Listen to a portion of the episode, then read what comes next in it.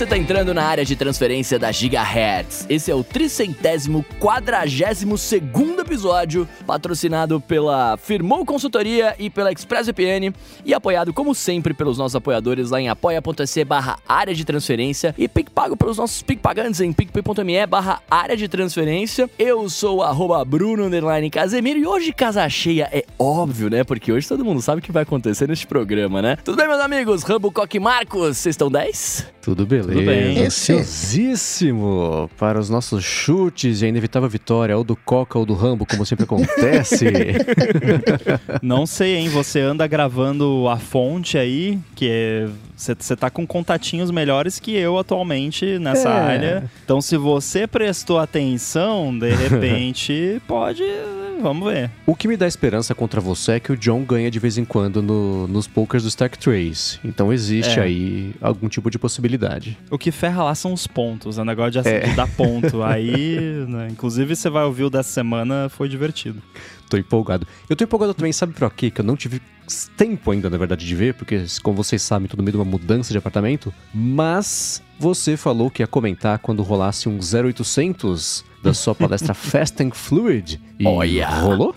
Rolou 0800 total, 0800 do evento inteiro, na verdade, eles no, no fim acabaram não fazendo aquela ideia de vender o, o, acesso aos vídeos, então quem quer ver lá as talks da SwiftTO, e uma delas é a minha, tá disponível no site, a gente vai deixar o link aí. Eu, particularmente, eu não gostei muito da edição do, da, das palestras, eu, eu achei que eles porque eles colocaram no comecinho só você ali no comecinho e aí depois cortou pros slides e os slides ficou meio esticadinho assim, sabe? Então deu um faniquitozinho a edição. Então, de repente, né, para quem é chiliquento que nem a gente, deixa sair a versão da NS Spain, que eu vou apresentar de novo e vai ser gravado de novo, e eu já sei que a edição deles lá é top, né? Não tô reclamando da edição do SwiftO. O vídeo é bônus, né? Ninguém tem obrigação de gravar nada, de editar nada, mas uh, quem quiser assistir o conteúdo é o importante, tá bem representado lá. Eu acho que ficou, saiu bem a, a apresentação e dá para entender tudo, então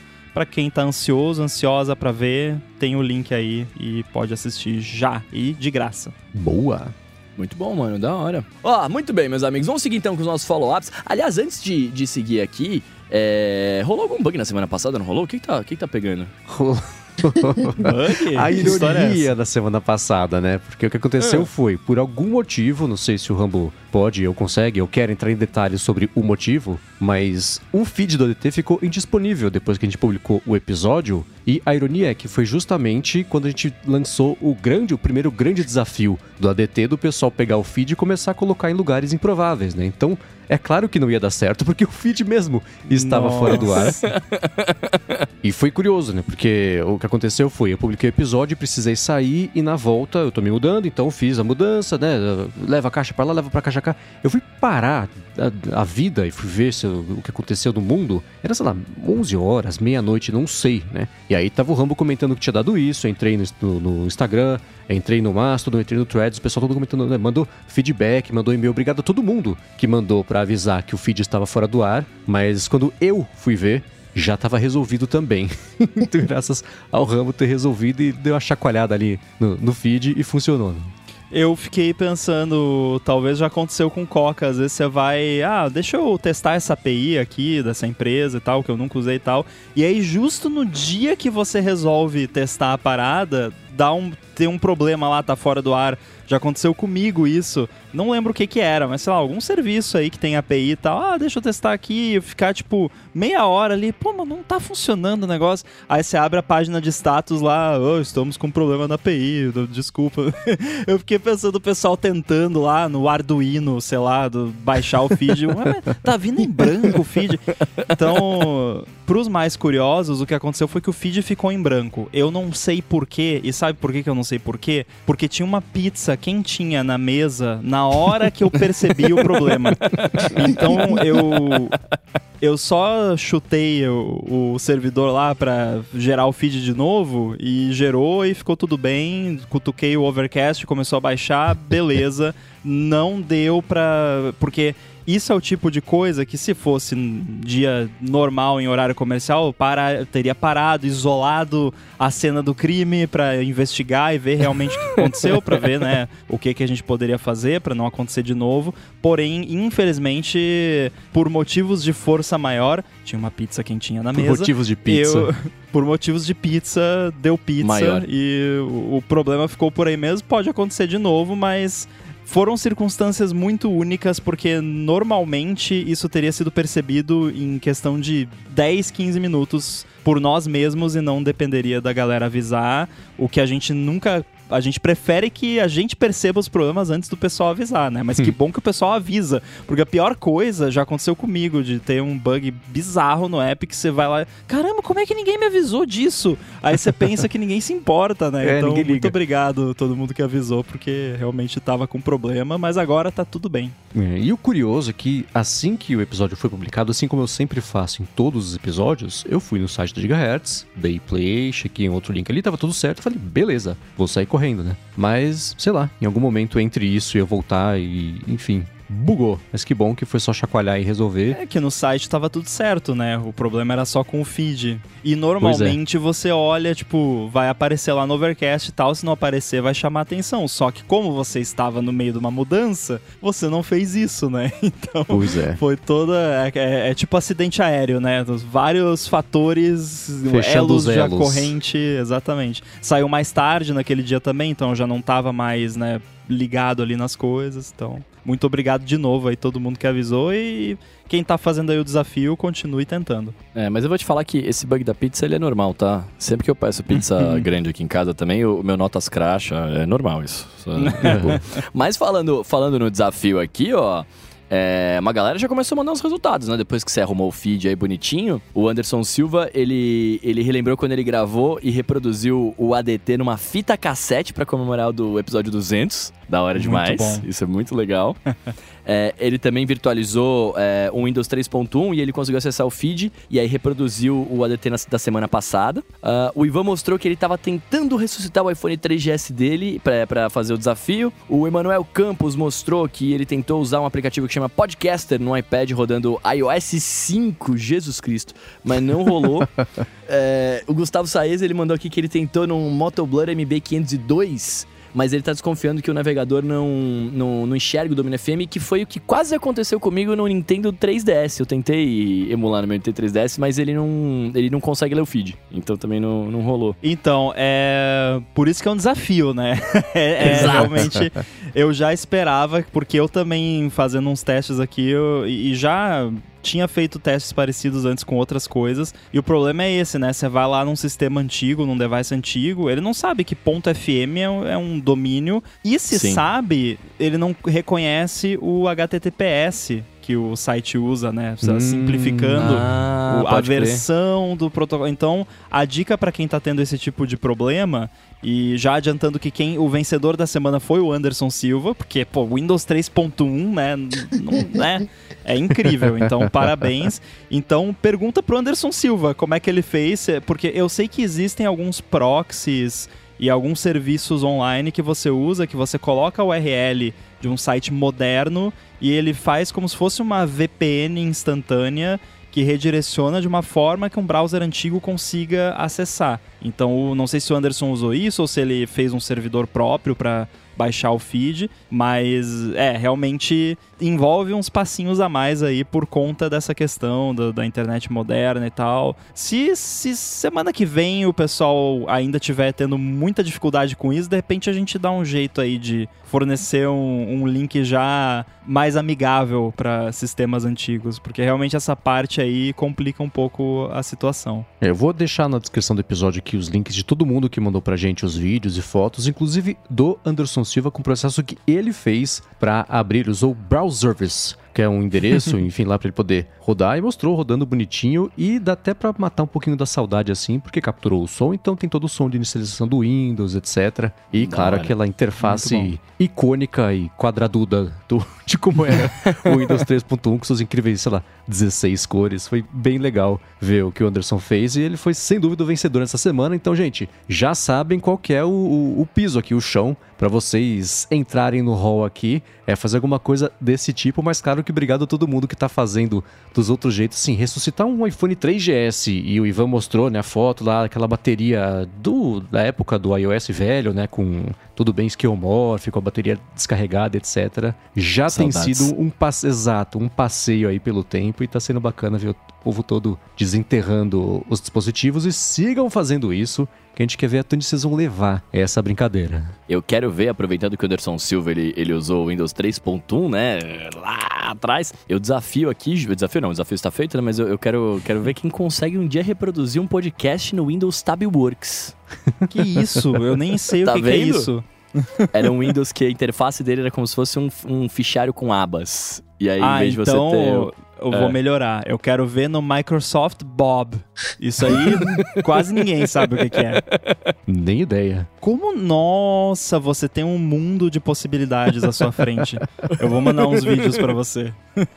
Ó, seguindo aqui sobre a técnica do Coca de não fazer manutenção do carro e usar até pifar, é, o Nathan Ronick tá falando aqui, ó, carro elétrico foi feito para você. Além de calibrar o pneu e carregar a bateria, o único líquido que precisa fazer manutenção é do limpador de para-brisa e só, mais nada. Uh, nem chave você precisa carregar. Chega perto, abre sozinho, vai embora, tranca sozinho. É isso. Limpador Mas daí de... quando acabar o limpador de para-brisa, o Coca vai comprar um carro novo. Pois, isso que eu tô, isso que eu tô querendo entender. Limpador de para-brisa não é aquilo que a gente liga só quando chove? Aí tá chovendo, liga, não precisa de água. Tá... Carro ideal. Não, mas tem que limpar ali é, presentinhos do céu, que às vezes caem no para-brisa. E ó, teve outro feedback do Nathan Ronick aqui também, do bônus track do ADT340, quando a gente falou de idiomas, né? É, então, ele mandou se a gente. que Ele não sabe se a gente conhece o Yiddish, que eu, eu conhecia a pronúncia em inglês, que é Yiddish, que talvez não seja em inglês, justamente em Yiddish, em alemão, etc., que é uma mistura de hebraico com alemão e traços de inglês também. Ele falou que teve origem lá pelos anos 1000 a 1200 e era falado por milhões e milhões de judeus na Europa Oriental. Então, Alemanha, Polônia, Lituânia, dentre outros países. Aí, depois do Holocausto, ele é falado hoje em dia majoritariamente por judeus ultra-ortodoxos que preferem manter o hebraico só para rezas e não para coisas mundanas. Por outro lado, algumas palavras viraram parte da cultura americana hoje, tipo schmuck, né, que a gente escuta falar bastante em filmes e coisas assim. E eu acho, não sei se foi o bonus track, mas eu acho que quando eu assisti aquela série não ortodoxa, Unorthodox, que é, é da Netflix, que é de uma menina que mora junto lá numa região de, de judeus ortodoxos, etc. E ela é mais moderna, né? Ela é mais ligada na cultura não só deles ali. E tem muito Yiddish na, na, na, série. Eles falam e se vai escutando um pouco de alemão, assim, né, nas coisas. Tem uma influência muito grande de alemão. E eles, nas falas, né, tinha coisas tipo schmuck. Fala, olha, reconhecia esse também, né? Então é curioso que dá umas esbarradas, assim, assim como, por exemplo, a gente falou do romeno, que a gente escuta e, e é, é, é, meio familiar, assim. O Yiddish, para quem fala alemão, também soou bem familiar e foi bem curioso. E foi isso. É, eu nem conhecia o Yiddish, cara. Eu, eu confesso que eu fiquei. Eu, eu fiquei cuidado. E tudo, tudo, que, tudo que ele comentou aqui agora, é, do Yiddish não, não, isso não foi falado, mas é, a maior parte dessas cidades, essas coisas alemã oriental, etc., eu li tudo no livro que eu, que eu li recentemente.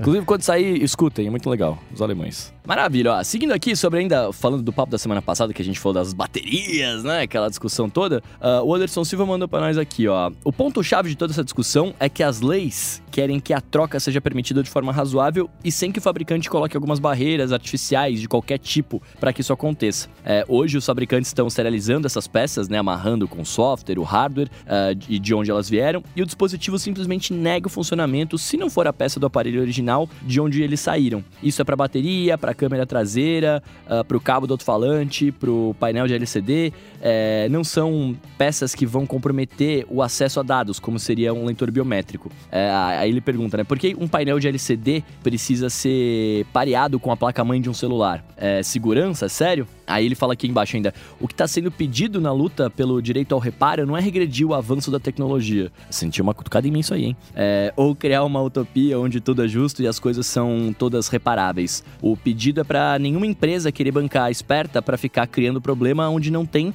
só para espremer cada centavo que for possível. Acho que a dificuldade aqui é justamente a que a gente sempre esbarra, que é definir quando que tá criando problema onde não tem, é. né?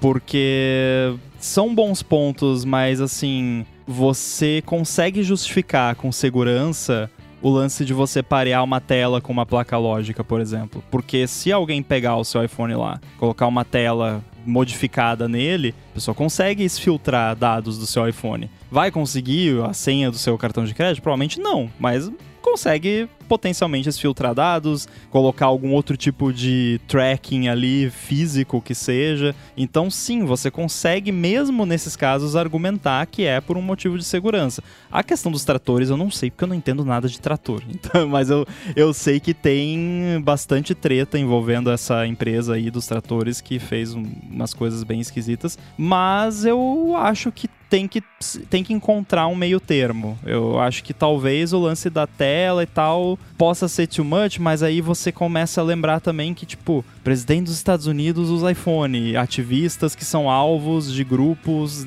usa iPhone.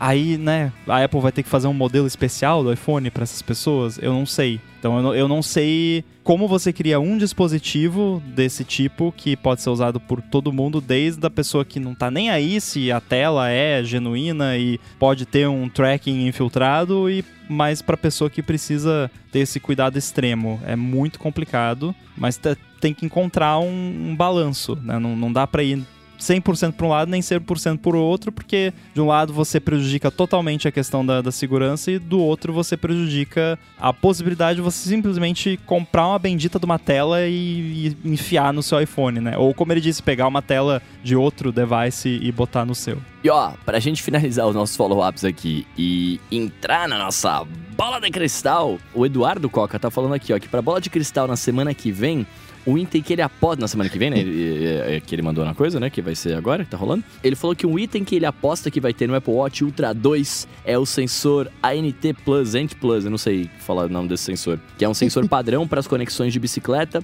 e agora com suporte a ciclismo é, é o hardware, é o hardware que falta para o WatchOS 10 ficar mais completo. E aí, vai ter isso aí, Coca? Já quer chutar? Já chuta esse. spoilers, spoilers. Eu tô meio assim, assim, com esses é, sensores. Eu achava que aquele sensor de mergulho era bacanão, mas falando que é negocinho de brinquedo que não chega nem perto de um, né, de um computador de, de, de, de mergulho propriamente tal. Eu não sei se esse sensor de para ciclismo vai ser maneiro. oh, uma experiência que eu tive recentemente de uma coisa que não é nova foi que na academia onde eu tô fazendo academia agora, é, tem um dos equipamentos lá, tem aquele esquema que você é, aproxima o Apple Watch do equipamento e ele já fala: ah, beleza, isso aqui é o bagulho de subir escada, deixa eu já sincronizar aqui o batimento cardíaco, ah, velocidade, etc. Legal. Tudo sozinho. Foi uma coisa Nossa, super legal. Você viu um equipamento com Kit in então... the wild. Ninguém nunca viu isso. Exato. E usei e funcionou. Eu, eu o pessoal vive falando lá no, no Slack do 9 to 5 Mac lá, o pessoal já não, nunca viu um negócio que suporta isso aí. Alguém já viu? Não, nunca Então, vi. faz uma semana eu finalmente vi isso, porque tem uns bons 3, 4 anos esse negócio, não tem? Mais até, falha. é antigo. É, e falei, ah, isso aí eles lançaram, ninguém fez o licenciamento, etc, não pegou. Aí fui subir lá no equipamento esses dias, tava lá o negocinho do Apple Watch, falei, será? Aproximei ele e falou, então, beleza, saquei, corre aí. Falei, nossa, que legal. alguém da academia deve ter recebido uma notificação lá que alguém usou isso e deve ter é, né? pensado, né? nossa, finalmente, alguém usou. Se pagou. É. Mais uma coisa curiosa, é seguinte, o Eduardo mandou pra gente, ele nem sabe, mas mandou pra gente um follow bola, porque não era um follow-up, porque era pra frente, mas a gente resolveu aproveitar o ensejo aqui de ser, sei lá, a vigésima bola de cristal que a gente vai fazer e vai trazer uma novidade para vocês que estão escutando. Vocês vão participar de certa forma aqui com a gente dessa edição do Bola de Cristal. Né? É, então com base aí nessa ideia, a gente vai liberar um link para vocês participarem do Bola de Cristal. É, vai ser o mesmo formato que a gente vai fazer aqui. Você vai ter uma lista de chutes e você vai escolher um determinado número de chutes. E aí depois a gente vai computar ali quem é que ganhou, quem é que acertou mais chutes, ou né, o grupo ali que acertou mais chutes, porque como é um número limitado de rodadas e chutes, então provavelmente vai ter mais de uma pessoa que vai ser aí que acertou o maior número. Então vai ser interessante, é um experimento, né? Primeira vez que a gente vai fazer isso, então né, já pedimos desculpas antecipadamente se alguma coisa não,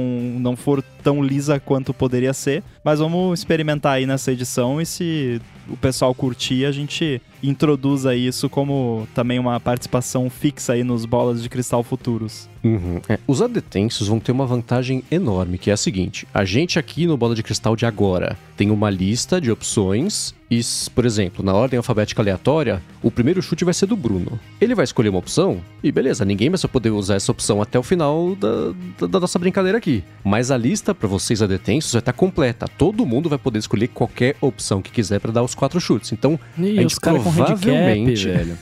então, provavelmente teremos muitos vencedores e vencedoras aqui dessa edição do Bola de Cristal, empatando provavelmente aqui com alguns de nós, ou não, né? Vai que vocês, alguém, certamente aqui vai ter quatro chutes certos e a gente aqui pode ser que não. Mas vai ser um, um, grande experimento, gente espera que fique divertido e assim, vamos facilitar para ficar divertido. Todo mundo participa uma vez só, aquela coisa toda, vai ter link na descrição aqui para vocês participarem e a, as votações, a participação vai ser encerrada na segunda noite, porque o evento é terça, né? Então, na segunda noite vai ser o prazo para vocês participarem. Então, corre, passa aqui na descrição e brinca também com a gente. E na quarta-feira que vem, na transmissão e na sexta-feira que vem, na publicação do episódio, a gente descobre quem de vocês vai compartilhar ou se os astros se aliarem, levar sozinho aí a, a, bola de cristal dessa edição do evento do iPhone. Ó, só pra deixar mais divertido, de repente, né? Tem vários chutes que são óbvios, né? Que a gente tem na lista, que é tipo, vai ter uma câmera melhor no iPhone. Não é exatamente assim, mas enfim, vocês entenderam, né? Então, de repente, vamos pedir aí, né? Na vibe do desafio, peguem coisas mais divertidas, assim. Votem né? com o coração. Não votem só no, sei lá, digamos que vão ser cinco chutes, não, não votem nos cinco mais óbvios todo mundo, que daí todo mundo vai acertar o maior número de pontos, não vai ficar meio sem graça, né? Então, sejam criativos e criativas e de repente a gente pode até escolher um vencedor ou vencedora com base na, na no índice probabilidade. de improbabilidade. É, tipo, Exato. os chutes mais improváveis, de repente, acho que pode ficar divertido também. Vamos ver. Isso aí. Exato. Ou se você também quiser vencer ao contrário, usa os meus chutes. Vai dar tudo certo. Maravilha, meus amigos. Ó, vamos falar, vamos começar a bola de cristal aqui, mas antes, vamos falar da Afirmou Consultoria que está patrocinando esse episódio da DT, ó. A Afirmou oferece serviços de contabilidade consultiva e gestão financeira, e ela é especializada em startups, desenvolvedores, empreendedores, profissionais liberais e pequenas e médias empresas. Então, para você que está pensando em abrir a sua empresa ou desenrolar alguma pendência da vida PJ, do seu CNPJ e tudo mais, a Afirmou resolve. Ela vai além de oferecer serviços de contabilidade do dia a dia, ela também atua como uma mentora financeira para você e para sua empresa. E a gente da Gigahertz conhece bem isso porque foi graças ao serviço de paralegal da Firmou que a gente conseguiu lançar a rede no ano passado sem nenhum problema ou atraso na parte de contabilidade, na parte da burocracia também, da abertura da empresa e tudo mais, o que foi uma coisa inédita assim, né? A Firmou conhece as melhores estratégias para você abrir e manter a sua empresa, sempre de olho na economia de custos, nos tributos certos para cada categoria, etc. E especialmente na área de TI,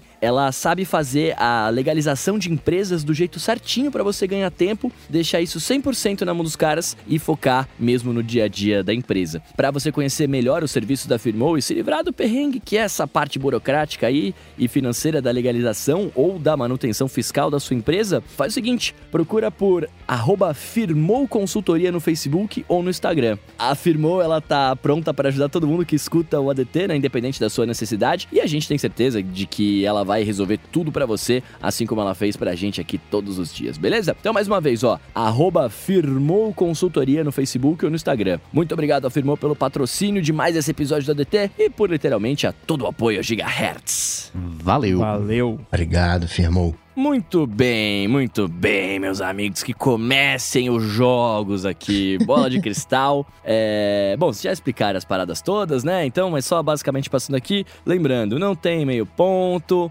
né? A gente até falou ali do. O Ramo comentou ali o índice da improbabilidade, né? Seu critério de desempate. Que eu, eu busco sempre isso. Todos os bolas de cristal eu sempre busquei isso. Nunca consegui, mas eu, eu busquei. É, vão ser quatro rodadas, né? Então a gente vai escolher três da nossa listinha aqui. Vai ter um chute livre, beleza? E acho que é isso, né? É, é isso. isso aí. E uma coisa importante, para os detensos não vai ter o chute livre, porque senão vai ser uma loucura para tabular tudo o tempo da gravação, então para isso não vai ter chute livre, quem sabe semana que vem não, né? No evento que vem, a gente faz uma coisa mais planejada, né?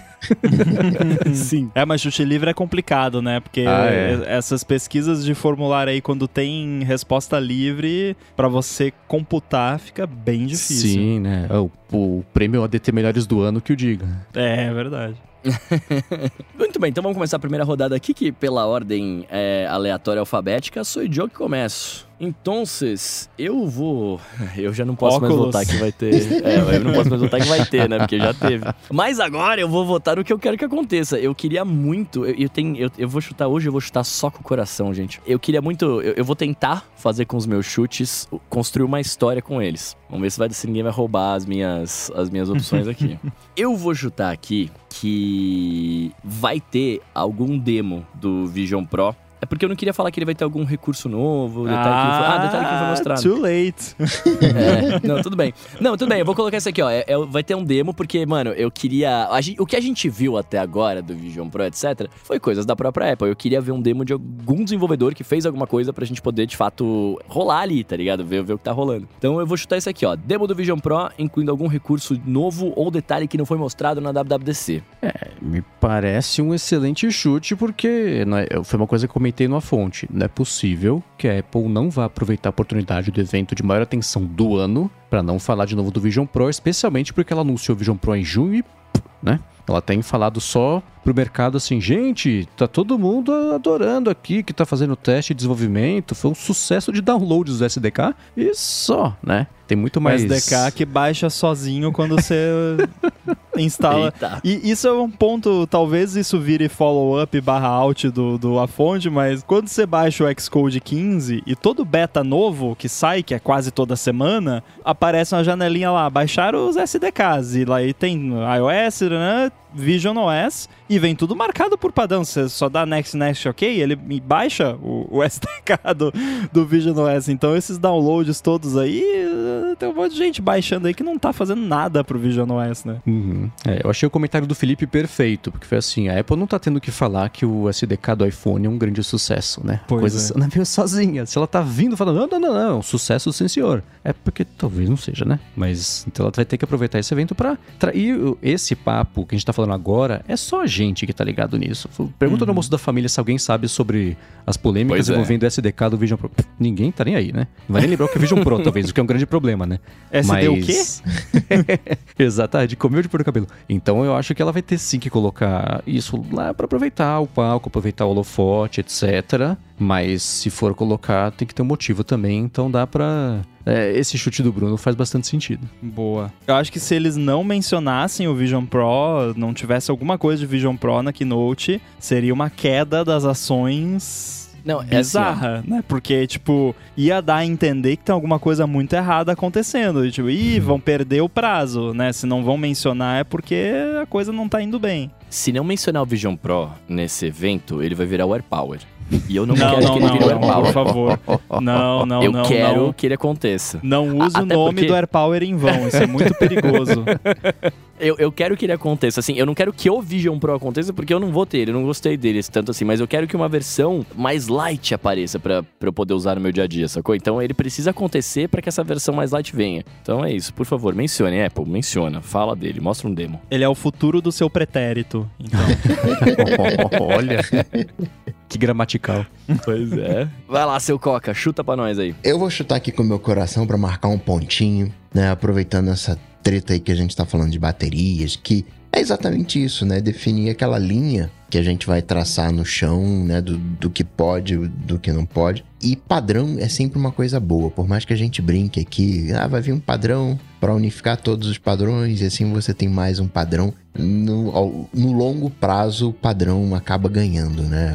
Hoje em dia a gente vai fazer uma rede, compra, entre aspas, qualquer cabo. E não era assim no início, né? No início você tinha que comprar um cabo da. Não, qual é a sua rede? Da empresa tal. Aí você tinha que comprar um cabo da empresa tal. E isso não é travar o desenvolvimento, né? Quando uma empresa ela inicia algum projeto, tá liberado, né? Faz aí do, do jeito que você quiser, mas chega no momento que precisa unificar, né? Que é meio o que tá acontecendo agora com os cartões de crédito. Não, vocês têm três meses para chegar num consenso para regulamentar esse esse mercado, fazer uma, uma proposta, senão a gente vai descer aqui uma canetada de acho que 100% ao ano de juros, que ainda assim continua sendo o maior juros do, do mundo. Então acho que está na hora da gente ter uma USB-C padronizada nos, nos iPhones. Então, né, o, pelo menos um dos novos iPhones tem uma porta USB-C em vez de Lightning. Ah não, ah não, ah não, Coco. chutei com o coração, chutei com o coração. Eu, eu, acho que a gente pode concordar que, independente dessa questão de é regulamentado, não é, tem que ser USB-C, né? Já, já, já, passou da hora, já. Todo mundo vai gostar. Eu vou gostar, todo mundo vai gostar. Porque agora, na minha última viagem, que eu percebi que eu tava de saco cheio das negócios de um monte de cabo diferente pras coisas. Porque é tudo USB-C, menos o bendito do iPhone. É, é tudo USB-C. E os AirPods, porque é meio que, né? sobrinho ali do iPhone. Então, tem que ter AirPods com USB-C, iPhone com USB-C, Aí acabou essa, esse inferno de cabo diferente para cada coisa. Não, eu, assim, eu, eu concordo plenamente. Só que eu acho, assim, quem sou eu, né? Mas eu acho que isso podia ter acontecido anos atrás, antes de eu armar a minha vida com Lightning. Fala isso para quem tinha armado a vida com conector de 30 pinos é, do, do é, iPod. Eu, eu, eu, é, eu era esse cara também, mas tudo bem. É porque eu, eu, eu, eu, sou. A minha opinião nessas coisas, assim, beleza, eu entendo que seria muito melhor, tá? Mas, cara, também não adianta eu ficar reclamando aqui na minha casa e, e não ter, né? Então, eu, minha, minha vida em Lightning. Cara, eu tenho cabo de microfone Lightning pra gravar no iPhone. Eu tenho é, o, o, meu fone de o, o bagulho do. Aqui do, do AirPod é, é. Assim, a minha vida ela tá toda nisso, saca? E aí tudo bem né? Eu também tenho a parte USB-C. Só que, no meu caso, o principal fone que eu uso é os AirPods, então mudando o iPhone é, pra USB-C, eu vou continuar com a porcaria do cabo Lightning que eu tenho que carregar o meu AirPod. Mas quando que, que, você pluga. Quando que você pluga os AirPods Max no iPhone com Lightning? Isso não existe. Não, não, não, não, não, não, não, não, não. Eu não pluguei ele no iPhone com Light. Eu, eu pluguei então. uma vez pra ver o que acontecia. O, o, o cabo ao contrário pluguei no, no, no, Mac para ver. No Mac não, na, no meu, num microfone pra ver o que acontecia, mas não aconteceu nada. Mas a, o que eu tô dizendo é, eu vou continuar tendo que sair com, com coisas like, com cabo Lightning, etc, porque o meu fone principal ele é Lightning. Então, se você carregar ele, eu vou precisar do cabo, é, sacou? Então, assim, na minha de vida... transição, né? É, Normal, exato. acontece. É, eu brinquei, eu né, quero. que quando a gente começou a conversar disso, eu brinquei que eu ia fazer uma fogueira de cabo Lightning, né? Vai ser assim. eu tenho uma gaveta aqui com deve ter uns 10 quilos de cabo Lightning na, naquela gaveta. Decore alguma coisa com isso. Enrola é, uma pilastra. Vai virar árvore de Natal, Lightning, alguma coisa assim. uh, agora, o, o Arthur de Vigir, que está assistindo aqui, fez um comentário pertinente, mas eu acho que eu já sei a resposta. Ele perguntou: se for Thunderbolt, o Coca perde o ponto? E eu afirmo que não, né? Porque é o cabo. Não é se o, o que, que roda dentro do cabo. protocolo, né? E, e, e para carga vai ser USB-C, porque é, é o regulamento é esse. Então, se transitar Thunderbolt ali dentro também, melhor ainda, mas o chute é sobre o, o cabo em si. Tá bom, beleza então. Então o Coca chutou que vai, vai acabar com a minha vida, né? Tudo bem. uh, então agora é a vez do Rambo. Fala aí, Rambo. O que você que que que acha? Bom, seguindo na vibe de iPhone, eu vou chutar algo que a gente já trocou ideia a respeito aqui, mas que pelo menos um dos novos iPhones vai substituir a chave de silencioso por um botão programável. Então, pelo menos ali o iPhone Pro ou algum deles ali vai ter um botãozinho, não sei se vai chamar Action Button ou como que vai chamar, mas finalmente, mais um finalmente, porque para mim essa chavinha já, já deu o que tinha que dar, já tá muito velha. Então vai ter um iPhone aí com um botãozinho programável, rodar shortcuts, sei lá, fazer coisas maneiras que não dá para fazer hoje em dia. É, isso eu gostei, isso eu gosto. Porque de fato, né, acho que pra todo mundo o iPhone fica no modo silencioso, né, acho que de nós quatro aqui. Ah, olha que você tá entrando numa polêmica aí, porque a, a gente comentou esse assunto aqui uma vez, acho que você não tava nessa época. Aí eu falei, ah, mas não é assim, todo mundo não só pega, tira da caixa e bota no mudo e fica para sempre, porque eu sou assim também. Eu mas também, a gente é. recebeu feedback de bastante gente que não, não é assim. Nossa, mas... vocês estão usando o celular errado. Não, mas é, é, aquela coisa, tipo, não vai impedir ninguém de, de continuar usando, porque você com certeza vai poder configurar o botão para ser toggle de mute e unmute. De repente, até ações diferentes se você segurar, se apertar duas vezes, três vezes. Pode ter aí várias funções. E eu acho que com feedback haptics ali, né, um, um uma vibração específica quando ativa e outra quando desativa, você vai saber se você fez, mesmo estando no bolso. Aliás, o Felipe até achou lá no, no beta mais recente do iOS 17 que agora a Apple adicionou um, um haptic lá de quando você tira o iPhone do mudo. Porque atualmente ele só dá a tremidinha quando você coloca no mudo. Mas uhum. a Apple colocou um lá para quando tira do mudo, que curiosamente não acontece em nenhum modelo atual de iPhone. Então, para que será que ela colocou uma vibraçãozinha nova lá? Para que será que vai ser usado, né? Justo. Não, mas é, hoje, hoje é o contrário, né? Ele só ele, ele vibra quando você tira do mudo, é isso? Não, quando você bota no mudo, ele dá uma tremidinha. Não, é, é em off aqui, tá? É o contrário mesmo. Eu, tô, eu, eu coisei aqui, ó. Eu tirei, ele vibrou, aí eu coloquei de novo, ele não vibra. Pera aí, deixa eu conferir aqui. É o que não faz nenhum sentido, mas é... Pelo menos E eu acho que você hackeou só iPhone. Ah, isso depende de como você configurou o que é silencioso ou não no iPhone, porque é que nem o que eu tenho aqui, que o meu iPhone ele tem dois estados, né? O que vibra e o que não faz nada. Ele não faz nem barulho, né? Quando eu ativo a chavinha do silencioso, quando eu vejo a fitinha vermelha ali, ele faz um. Quando eu tiro disso, ele fica completamente mudo. Então ele não faz. Então deve ter alguma um código Konami de configurações que você vai colocando em cima da outra, que ele inverte ali o sinal e ele fala: Ah, então se você colocou no barulho, eu vou fazer.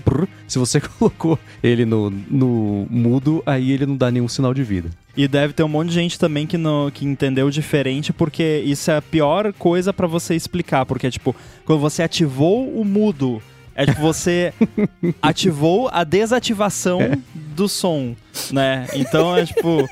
É, é, muito bizarro isso, né? É tipo em programação quando você coloca o ponto de exclamação na frente, né? Tipo, eu coloquei no modo não mudo e desativei a desativação do som. Eu então, não descoloquei. É, pedimos desculpas desde já pela confusão.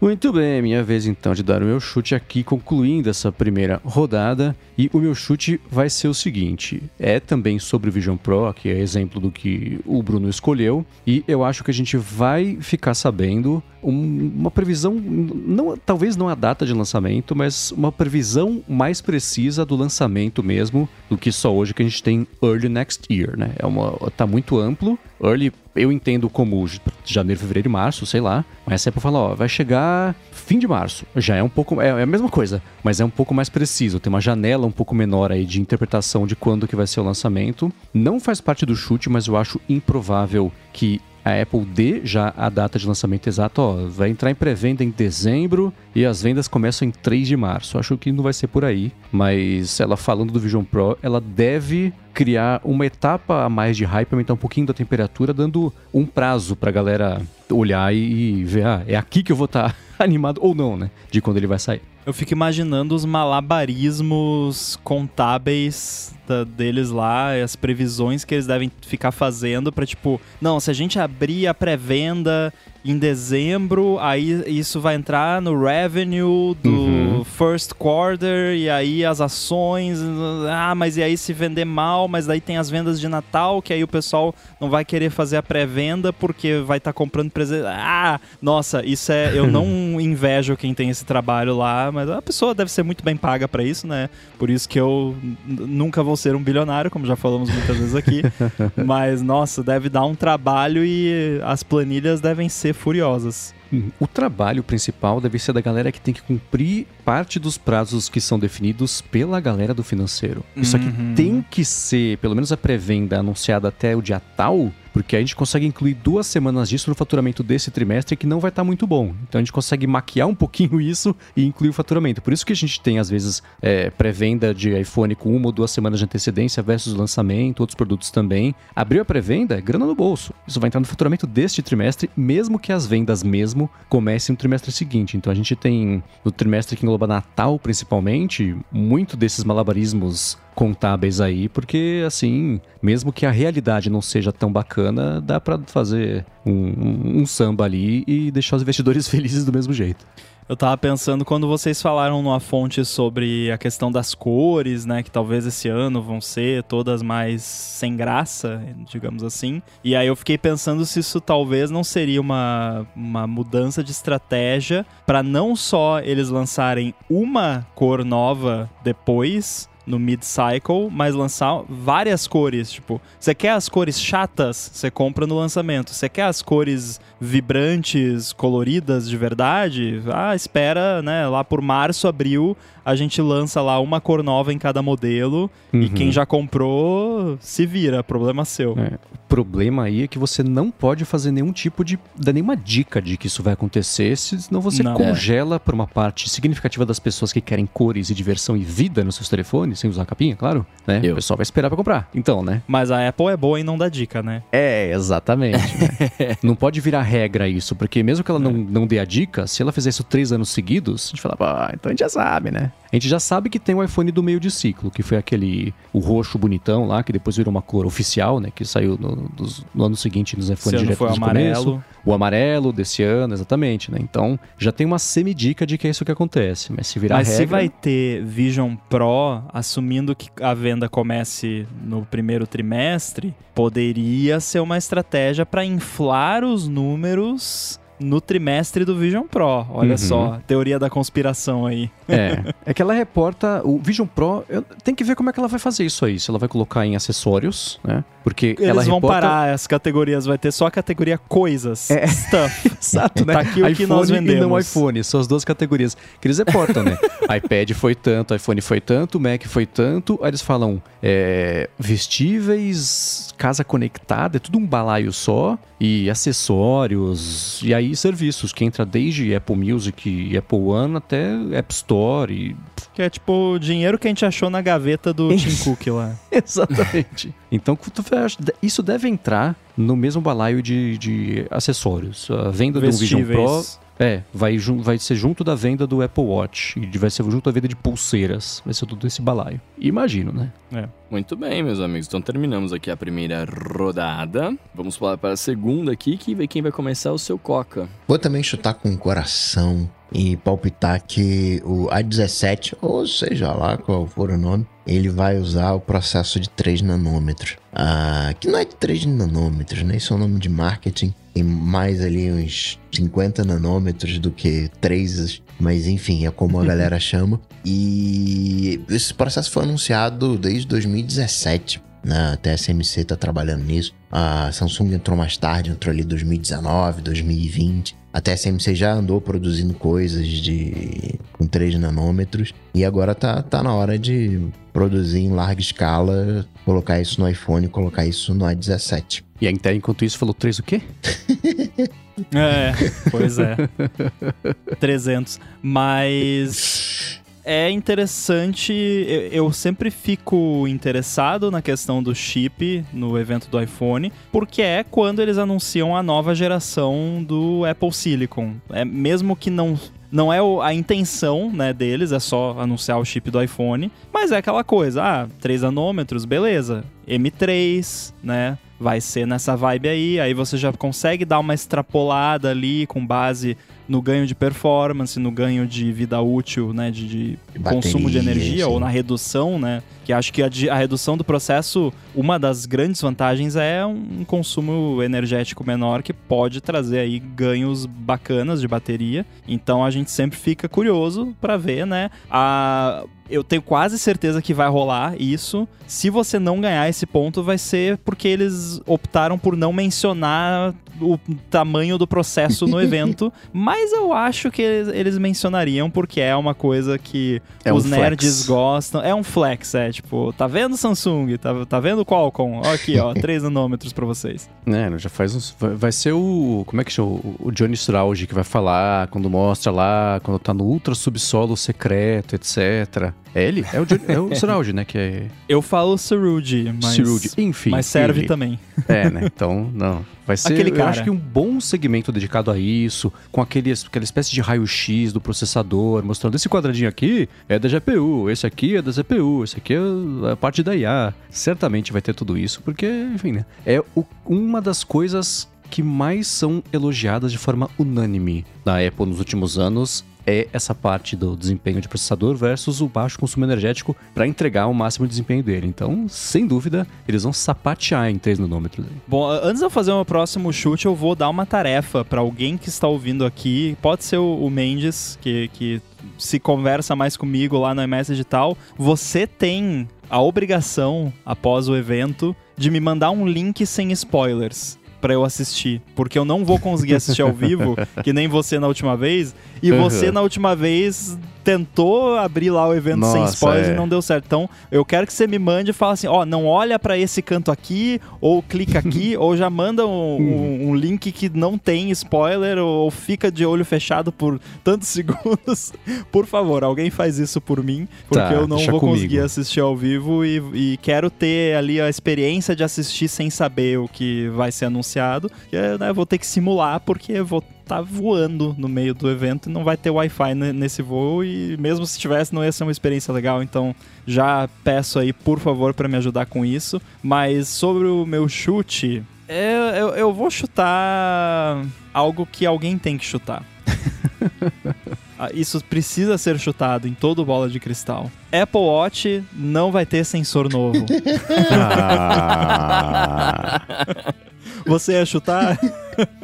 Não, é que você tá colocando pro universo que a geração nova não vai ter sensor novo. Ah, a essa altura eles já decidiram, né? O universo não vai mudar isso agora. Então não, tem muito o que falar. É que vai ter sensor novo, vai ter ali uma nova geração do, do Apple Watch, provavelmente, mas não vai ter talvez vai ter mudanças cosméticas. Processador tá na hora já, já tem um tempinho que não muda de fato o SoC ali do Apple Watch. Uns quatro anos, né? É, muda só o nome, mas não, não muda de fato o que tem lá dentro. O que tudo bem também, porque tá rápido. Eu não acho o meu Apple Watch lento, então não acho que seja um problema eles não terem atualizado o processador nesses últimos anos, mas podem fazer isso esse ano e como ficou um tempinho aí sem atualizar, vai ser o mesmo efeito de quando a gente fica um tempo sem atualizar o device atualiza, né? Então provavelmente vai ter um ganho bacana. Talvez eles escolham até, como a performance tá bacana, talvez eles escolham colocar o budget ali na, na bateria e fazer né, economia de bateria com um processador mais eficiente e, tipo,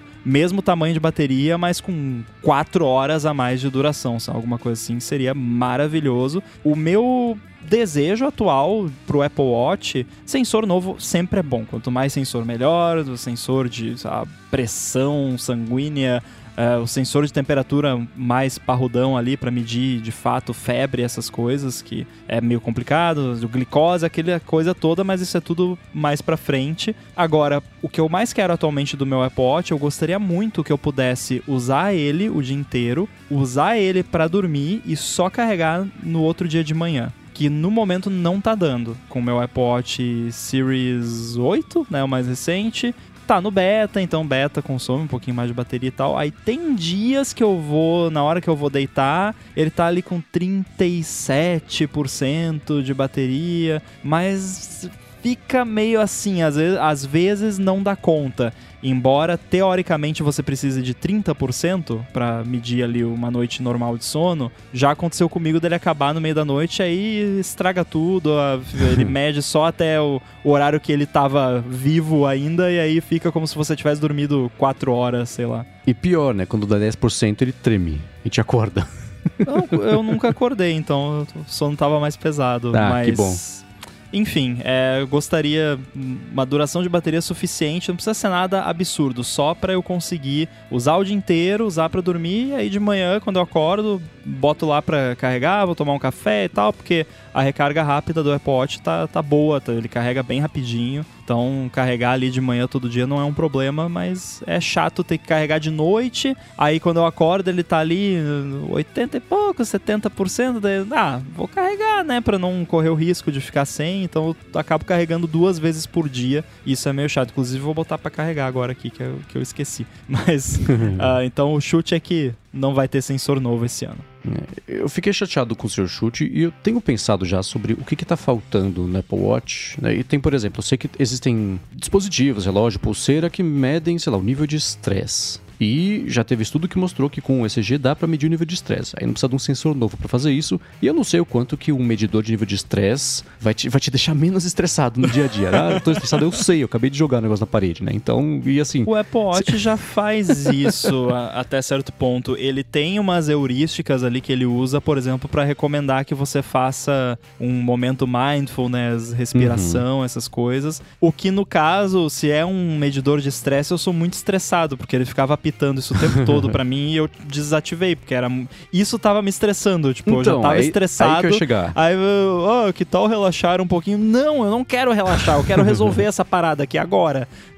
Exato. Se as pessoas ficam estressadas com a saúde da bateria, você ter um índice de estresse não vai ajudar em nada, né? Então, mas eu sei que isso é uma coisa que não só dá para fazer, mas tem aplicativos já que fazem e dispositivo que faz. Mas eu não, não sei, eu tô usando, todo mundo sabe, um Apple bem velho, a série 4, então eu tô bem defasado. Mas vocês que estão com um Apple Watch mais novo, mais recente, o que, falta nele, né? Essas coisas tipo, ah, medidor de pressão, essas, essas, esses avanços, sei lá, de diagnóstico médico caseiro, Quanto mais, melhor. Óbvio, dá pra gente calcular a glicose, a pressão, etc, etc. Mas de dia a dia, assim, de usabilidade mais abrangente, não consigo pensar. Um sensor novo habilitaria o quê? Não sei. Cara, é mais coisa de software mesmo que eu sinto falta no, no Apple Watch. Coisinhas bem bestinhas, na verdade. Tipo, algo que eu acho que pode acontecer com o botão de action button no iPhone é, por exemplo, quando eu ativo o modo Theater no Apple Watch, bota o iPhone no não perturbe, desliga som, tudo, desliga o always on,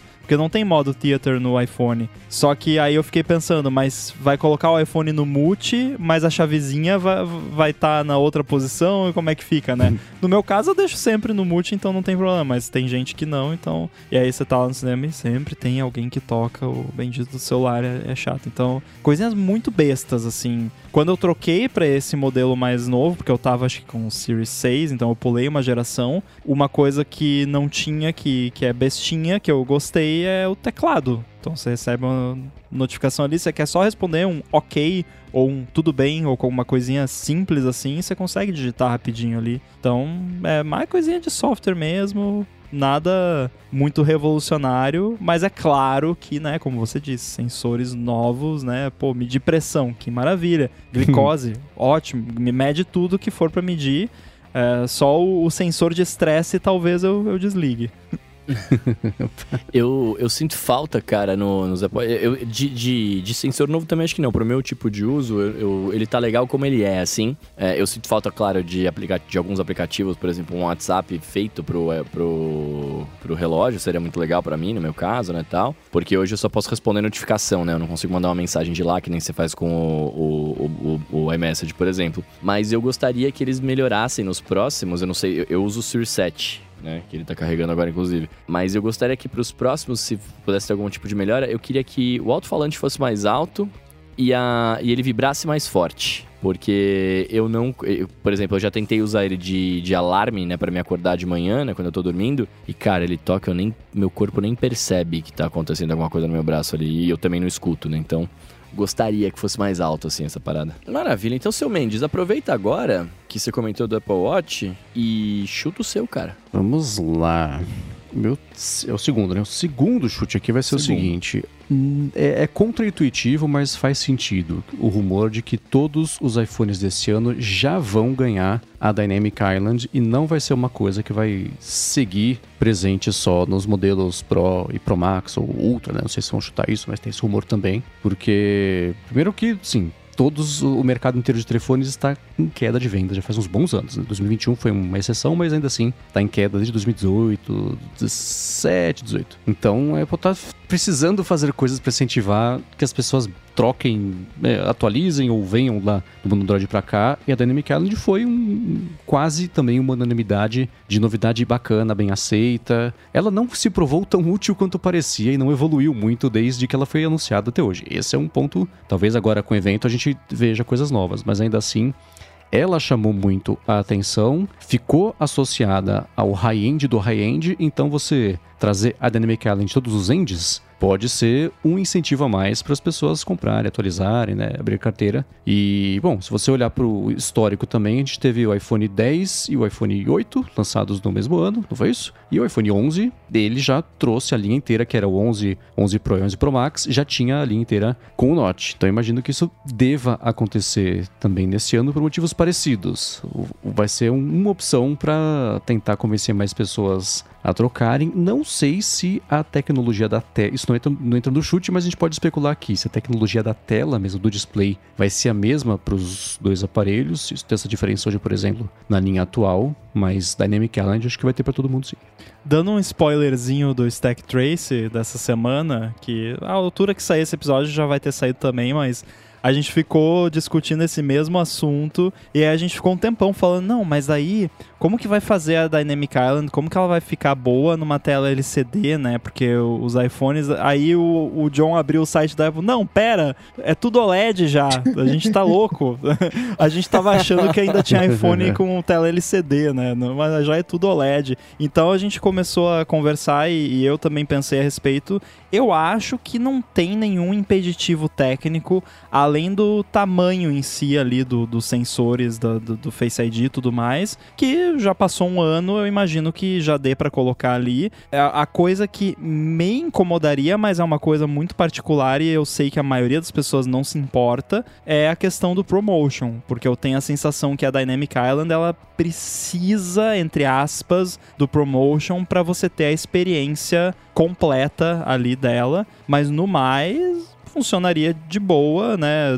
Quem tem o iPhone que tem a Dynamic Island e quer ver como é que fica sem promotion, de, coloca o iPhone no modo low power lá, no modo amarelo, e, e testa. Eu acho bem ruim, mas tem gente que simplesmente não se importa e é a maioria das pessoas. Então eu acho que isso não é um problema. É, eu por motivos que vão ficar óbvios no final de semana, fiz, fui atrás de um monte de estudos sobre percepção, de frame rate, quanto o olho humano consegue perceber. Tem diferença entre pessoas, mas é isso. Assim, 90 já começa a esbarrar meio no limite do que a gente consegue perceber. E, e sei lá, os 120 já são bem além disso. Então, mais ainda do que isso, sim, o, o quanto ia custar para fazer não ia compensar o quantas pessoas vão perceber e mesmo que perceber, qual que vai ser a vantagem percebida de fato ali no dia a dia, né? Mas pra, quando cai para 60, faz diferença. Eu liguei justamente o modo amarelo da bateria para ver e tá bugado. Parece quando a conexão tá bichada e o negócio não funciona direito, né? Não, teve um bug no iOS 17 que afetou eu e o Felipe, né? Uhum. Que, e outras pessoas também, mas né, que a gente conhece foi eu e ele e, e parecia que o iPhone ficava meio que com lag, assim, meio em câmera Sim. lenta e o ProMotion meio que morreu por boa parte do, do, do período beta do iOS 17 pra gente. E aí quando voltou, parecia que eu tava com um iPhone novo, assim, é, é bizarro como faz diferença. Agora, eu não sei se eu, por exemplo, perceberia a diferença entre 90 e 120. Eu noto entre uhum. 60 e 120, Sim. que é muita coisa. Agora, 90, aí eu já não sei, teria que testar e o iPhone não deixa você configurar, customizar, mas eu sei que tem muito dispositivo Android mais de entrada que já tem o refresh rate ali de 90, então eu penso que talvez é um, algo que a Apple poderia fazer, né? Colocar ali um 90 e o 120, que mesmo que para a enorme maioria das pessoas não nota a diferença, a pessoa pode, falar, não, mas esse aqui é Pro porque ele tem 120 FPS, né? né? Ou ela pode se enganar e falar, nossa, eu percebo muito a diferença para se sentir feliz que gastou uma bala no telefone. Também é uma possibilidade, né? É. Ou aumenta Mas... o Pro pra 140, sei é. lá. E tem uma coisa também que é a seguinte, né? O OLED tem aquele ghosting. Então, sei lá, se você filmar a tela OLED do iPhone nos 240 frames por segundo e der uma scrollada assim, você vê que o pixel se move, aí fica um fantasminha dele que se move em seguida, né? A gente consegue ver isso, na verdade, a olho nu. Né? Fica um roxinho assim passando, especialmente no modo escuro. Eu não sei o quanto que se você aumentar o frame rate, isso vai se resolver se essa permanência fantasma de pixels no OLED enquanto ele vai desligando é uma coisa que se manter. Então, talvez quando for micro LED lá na frente, que se ele tiver menos problema de ghosting, por exemplo, é uma coisa que vai justificar porque você, ah, o, o iPhone está processando tudo a 240 por segundo, mas a tela não consegue mostrar. Tá, adiantou de quê? Com a é Dynamic Island, eles meio que resolveram isso com a Dynamic Island de um jeito bem inteligente, porque quando você joga um app pra lá, ele tem um motion blur na, na animação, então o, o, fantasminha meio que vira o finalzinho ali do, do degradê do motion blur. Então você não percebe. Ah, Rambo, como você sabe? Porque eu filmei em câmera lenta e fui frame por frame. Óbvio, né? Porque tem uma animação nova, como que eu não vou fazer isso, né? Eu tenho que fazer isso, é minha obrigação. Então eu vi isso e, aliás, para quem nunca parou para admirar, faz isso. Pega lá o. Bota um negocinho pra rodar. Agora que você tá ouvindo o podcast aí, joga pra, mais pra esquerda. Daí, tipo, o app voa pra esquerda. E aí parece que dá, meio aquele efeito Genie do dock que chupa o app para dentro da Dynamic Island, assim, daí se você joga para direita, ele voa, vai para direita e aí dá uma cutucadinha na esquerda, ação e reação, é muito bonito. Eu Inércia acho e gravidade. É coisa mais linda essa animação da Dynamic Island, então tomara que venha aí para todos os devices mesmo. Então, assim, até agora, o a diferença entre o iPhone padrão e o iPhone Pro, segundo aqui os, os nossos palpites, que a gente já deu, seria a diferença de chip, né? O, o A16 no, no Standard, o A17 no Pro, diferença de câmeras, e o Action Button que ficaria só no, no Pro. E o USB ficaria em todos os modelos. É mais ou menos isso ou eu tô viajando é, aqui? a gente não deu chute de câmera nenhum ainda. Não, não, agora. não, sim, mas hoje em dia uma tem o Pro tem três câmeras. Ah, sim e o, o, padrão tem duas. Eu acho que mesmo com Dynamic Island em todos os modelos, o Pro continuaria tendo muitas outras diferenciações.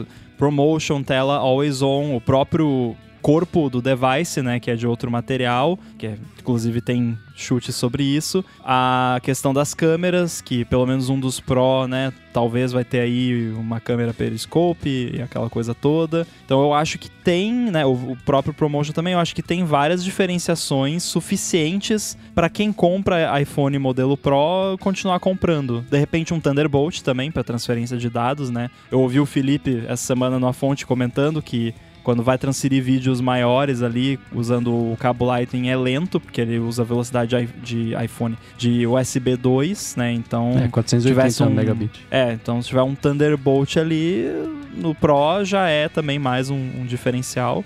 Eu não acho que trazer a Dynamic Island para os modelos todos tiraria o apelo do Pro, porque a Dynamic Island já não é mais novidade, né? Então a novidade dura ali um ano e beleza, é legal, eu gosto. Tem gente que queria que tudo ficasse na, na Dynamic Island, que eu acho errado, né? Mas as pessoas se empolgam. Não, no, todas as notificações tinham que ser. Não, tá, tá, existe por um motivo, né? Não é. Tem, tem uma filosofia por trás. Então eu acho que tá sendo bem utilizado nos lugares onde vale a pena e merece chegar em toda a linha e não vai tirar a diferenciação do Pro. Até porque a Dynamic Island especificamente dá uma cara de. Quer dizer, não ter a Dynamic Island dá uma carinha de velho no aparelho, né? Então, estando em todos eles, fica moderno e fica ali nas sutilezas, né? O processamento, né? um action button, né? Coisas mais menos perceptíveis para fazer a diferenciação, além da grande diferenciação visual que é a câmera, né? Os três furos. Eu sempre fico pensando até que ponto o, o número de buracos atrás é, é, o que faz a diferença da pessoa comprar ou não. Da Como assim, câmera. assim, das câmeras? É, do, dos buracos da, da, lente, da, o número de lentes atrás. O pessoal olha, ah, esse aqui tem mais círculos atrás, vou comprar esse porque é melhor. ah, sei lá, eu acho. Quantas bocas tem no fogão de indução? Isso é o que faz a diferença. Pelo menos essa quatro. lógica vai comprar um Galaxy tem umas 18 câmeras. Não, eu falo isso nem como comparação do que é melhor, não é isso. Mas é como uma referência interna, né? Que eu, quando eu Sim. olho assim a traseira e vejo três, para aquele dali é um Pro. Não, não, não, não, você não, né, Coca? Mas tem gente que sim. sim tem gente, sim, não, vou comprar sim. esse aqui porque é todo mundo vai ver que, que tem. É. É. e ó, aproveitando que vocês estão falando de iPhone Pro aí, eu vou acrescentar, cara, nessa lista de diferenciação de coisas que vão ter no, no Pro, etc. Já que o Coca vai ter que me dar vários cabos USB-C para poder viver de novo. é, eu vou colocar aqui o, o USB-C dos iPhones Pro vai ter uma funcionalidade ou capacidade específica. É, e aí, assim, eu não sei se vai ser coisa nova, né? Mas, tipo, o que eu gostaria que viesse, aí não faz parte do chute, tá? Eu, eu, eu tô só agora colocando aqui. Mas o que eu gostaria que viesse é que hoje, por exemplo, o, o iPhone ele não lê arquivos, né? É, como o iPad lê tipo um HD, por exemplo. Você não consegue fazer isso no iPhone. É, eu gostaria muito que rolasse, saca? É, tudo pensando na minha vidinha de locutor, né?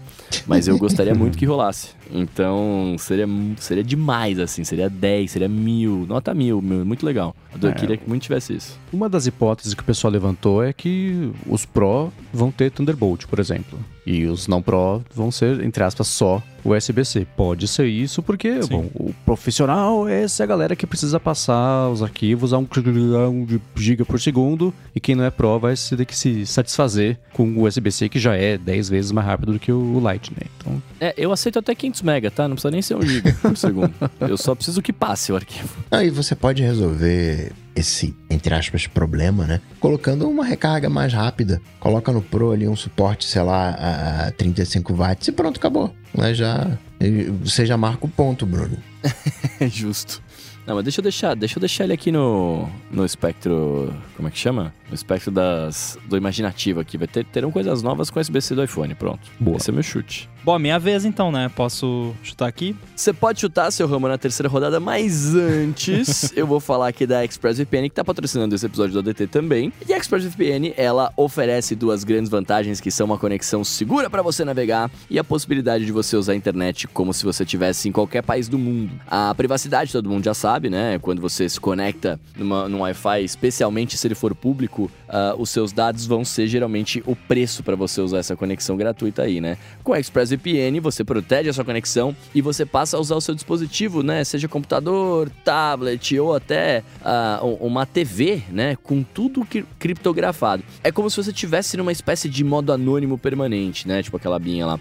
Uh, isso quer dizer que ninguém consegue rastrear a sua atividade e nem olhar para os seus dados trafegados. Já a parte de você poder se conectar, como você, como se você estivesse em qualquer outro lugar do mundo, é ótima, porque você pode acessar o catálogo da Netflix, por exemplo, como se você estivesse nos Estados Unidos, que é diferente do catálogo que vai ter aqui no Brasil e por aí vai. A mesma coisa para outros serviços de streaming, não só de vídeo, como de música também, e o contrário acaba funcionando. Então, se você estiver fora do país e quiser acessar um vídeo do YouTube, por exemplo, que só está liberado no Brasil, com a ExpressVPN, você vai lá, escolhe um dos países que aparece na lista deles lá e seleciona Brasil, ativa, pronto, consegue ver o vídeo, fica todo mundo feliz e é isso. Uma preocupação que muita gente tem com a VPN é como que isso afeta a velocidade da conexão. E isso também é uma coisa que a ExpressVPN se preocupa bastante. Por isso, ela oferece uma conexão rápida, sem atraso, estável, confiável e segura também ainda por cima, né? Que afinal de contas é sobre isso. Para você conhecer melhor a ExpressVPN, faz o seguinte, ó, acessa lá expressvpn.com/adt e aí com esse link você vai ganhar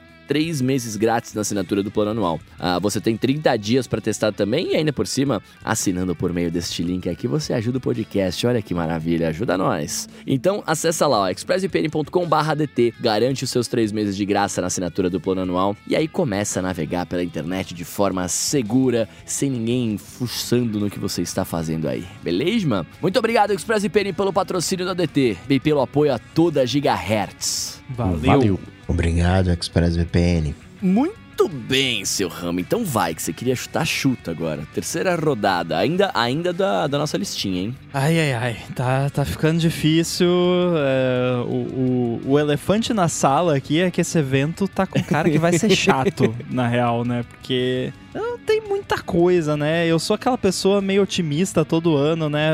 Não, mas até que é, esse não vai ser chato, vai, vai ser chato. Eu, eu tô rezando para ter alguma grande surpresa que ninguém tá esperando, mas eu sei que não vai ter porque tá todo mundo lá na Apple preocupado com o Vision Pro e com o prazo lá que o pessoal da contabilidade vai lá na reunião, daí a pessoa não, vai vai vai tá pronto para junho do ano que vem. Aí a pessoa da, do, do, do financeiro lá março, né? Fala assim entre os dentes.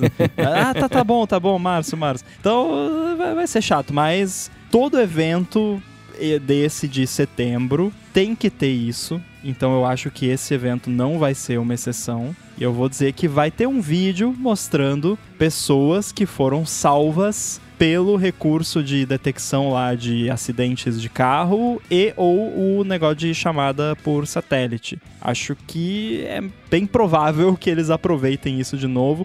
O lance do acidente de carro, eu até fico um pouco em dúvida porque teve ali umas tretinhas de montanha russa e tal que de, deram meio que uma viralizada aí de ah, os iPhones estão ligando pro 911 lá por causa de montanha russa, o pessoal pulando num show e um monte de gente ligando para emergência. Teve um caso bem feio nos Estados Unidos que acharam que tava tendo tiroteio no, num show lá, porque começou um monte de gente a ligar no 911 e era só o pessoal de iPhone pulando no show. Então, talvez eles deem menos ênfase nisso, mas o lance do SOS por satélite é muito provável que eles mostrem é, histórias lá de pessoas que tiveram as vidas salvas pela tecnologia. Eu acho que justamente porque tem esse bando de falso positivo, a Apple vai usar a oportunidade para mostrar os verdadeiros positivos e as vidas que foram salvas apesar da montanha russa ligar para 911 quando a pessoa se estabacou, ligou também e salvou a vida dela. Então acho que existe uma chance de justamente para contra-atacar essa percepção de que não funciona, falar assim, mas quando funciona, funciona, e é que legal, essa pessoa tá aqui por causa disso. Então é uma excelente oportunidade para ela fazer isso. A montanha russa ligar pro 91 achei engraçado. Pa parece começo uma piada. Três montanhas russas entraram num bar. Muito bem, minha vez, né? Isso. Ok, o meu chute, apesar de eu achar meio cretino a decisão, eu acho que é inevitável. O iPhone Pro Max vai acabar se chamando iPhone Ultra ou Pro Ultra, é muito estranho, deve ser só iPhone Nossa, Ultra. Nossa, por iPhone... favor, não. É. eu acho que isso deve acontecer porque a gente já viu. É, bom, o Ultra já entrou, né, no, no, no léxico da Apple para falar sobre coisas que são incríveis e última tecnologia. Então, eu acho que o iPhone vai entrar nessa também como um artifício que esse ela não precisa gastar nada para tentar convencer mais pessoas a comprarem não só esse, o iPhone, mas o iPhone mais caro. Então, é, faz sentido. Eu gosto dessa ideia, particularmente, embora não deixe de ser cretino. É porque esses nomes, né, mas eu acho horrível Pro Max. Eu, qualquer coisa com dois nomes. Nossa dois qualificadores, eu acho ridículo. Tipo, e aí fica uma confusão, porque aí o iPhone é iPhone Pro Max, aí os AirPods é só AirPods Max. Se eu ganhasse um real para cada vez que eu falei AirPods Pro Max, eu, eu tava milionário. É, Várias cara. Vezes é porque é automático, então decide, ou é Max ou é Pro Max, ou tira essa porcaria e, e, usa outra coisa. Então eu, eu acho que se for iPhone, iPhone Plus, iPhone Pro e iPhone Ultra, eu estarei satisfeito uhum. na linha de iPhones com a nomenclatura porque tem uma certa lógica. Agora, esse negócio de Pro Max, mistura o qualificadores, e é fora que em inglês, quando você tá falando, né, Max, aí parece que tá falando de, de Max, do, dos computadores, né? Embora a pronúncia seja um pouquinho diferente, mas até para nativo o pessoal se confunde às vezes, tá falando de Max ou de Max. É tudo a mesma coisa. Então, eu acho que se mudar para ser Ultra, eu vou gostar. Agora, se for mais um iPhone além do Max, que vai ter o, o iPhone, iPhone Plus, iPhone Pro, iPhone Pro Max e iPhone Ultra, não, aí eu desisto. Aí eu, aí eu vou comprar um Android. Aí virou Samsung, e, e expande o celular. É iPhone Pro Ultra Max. Eu, eu, cara, eu confesso que eu gosto de, de nomes compostos, assim, do, dos iPhones. Eu acho da hora. Eu curto o Pro Max. Eu, eu, eu acharia um iPhone Ultra. Eu acho que o, os Galaxy são Ultra, não são? Não tem uma, uma pilha dessa? Ou eu tô Já dá pra maluco? bloquear a gente no, no Threads? Pô, eu gosto, cara. Maria Clara é um bom nome, ó. iPhone Pro não, Max. É o nome de pessoa é outra coisa. iPhone né? Maria Clara. É o chute do, do, do Bruno, é isso? cara, eu acho que no Brasil Brasil. No Brasil eu, eu topo, iPhone Maria Clara. Gostei. Ó, o Arthur de Vigir, que está acompanhando a gravação ao vivo, falou uma coisa com a qual eu concordo há anos já, que é o seguinte, ele é a favor de acabar com os números e eu também. Ah, isso eu, também sou. Sempre do é, exemplo, sim. a gente não compra o MacBook 83, a gente compra o MacBook, né? E tá, quando você chega no 15, 16, 18, começa a ficar meio ridículo, né? iPhone 23. Estranho. Então, eu, eu também acho que você vai na loja e você compra o iPhone, né? Especialmente se for esse lance de você ter só os qualificadores iPhone, o o Plus, o Pro, eu já me confundi, e o Ultra, você vai lá e compra esse, né? A numeração é irrelevante, é o do ano, né? Se quiser do ano passado, você pede. no máximo. É, tem.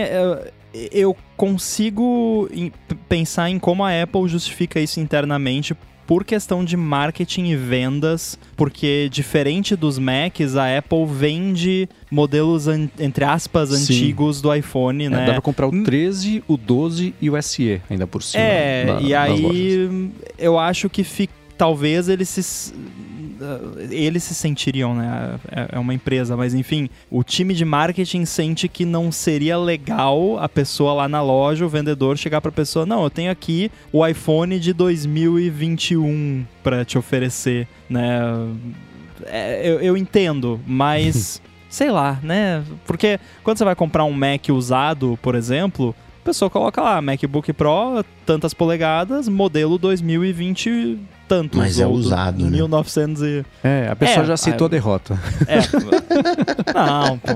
Mac é usado é, é ótimo. Inclusive tem um pra vender. Eu tô brincando, gente, por favor. o meu é refurbished, o meu iMac ele funciona mal bem, cara. Não, mas refurbished é, é diferente, é diferente. Mas eu tenho um Mac usado pra vender aí, ó. Quem, quem tá precisando aí. É... O problema é que é um Mac usado caro. Esse que é o problema. O meu não é barato, fala comigo. É, então, ó, fala com o Mendes O seu é 2015, né?